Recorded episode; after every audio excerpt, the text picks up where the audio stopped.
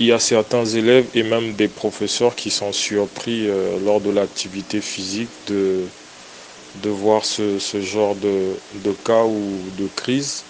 Alors, en ce net moment, quand il y a une crise d'asthme comme ça qui surgit, ce qu'il y a à faire, c'est d'aérer l'espace déjà et après euh, de demander à l'élève de faire des, des exercices respiratoires ou s'il y a un sac en papier euh, des, mini-cartons et de faire ces exercices euh, de respiration avec.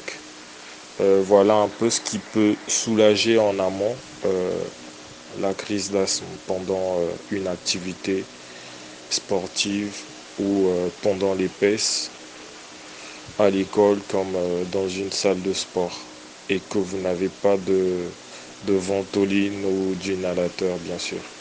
Bien sûr que dans la formation d'un prof de sport, euh, on apprend comment gérer ces situations de crise d'asthme. Déjà pour un prof qui, qui sait qu'il a un élève asthmatique, donc il se doit de contrôler, de gérer en fait la fréquence euh, de l'activité sportive de son élève pour éviter euh, ces problèmes de crise. Et au cas où il est arrivé que cet élève ait une crise d'asthme, à ce moment-là, il faut, il faut lui donner deux bouffées de son inhalateur, ce qui lui permet de retrouver les couleurs.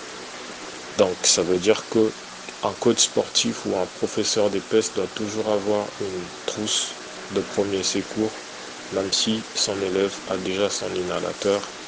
Et ça, il faut jamais manquer ça.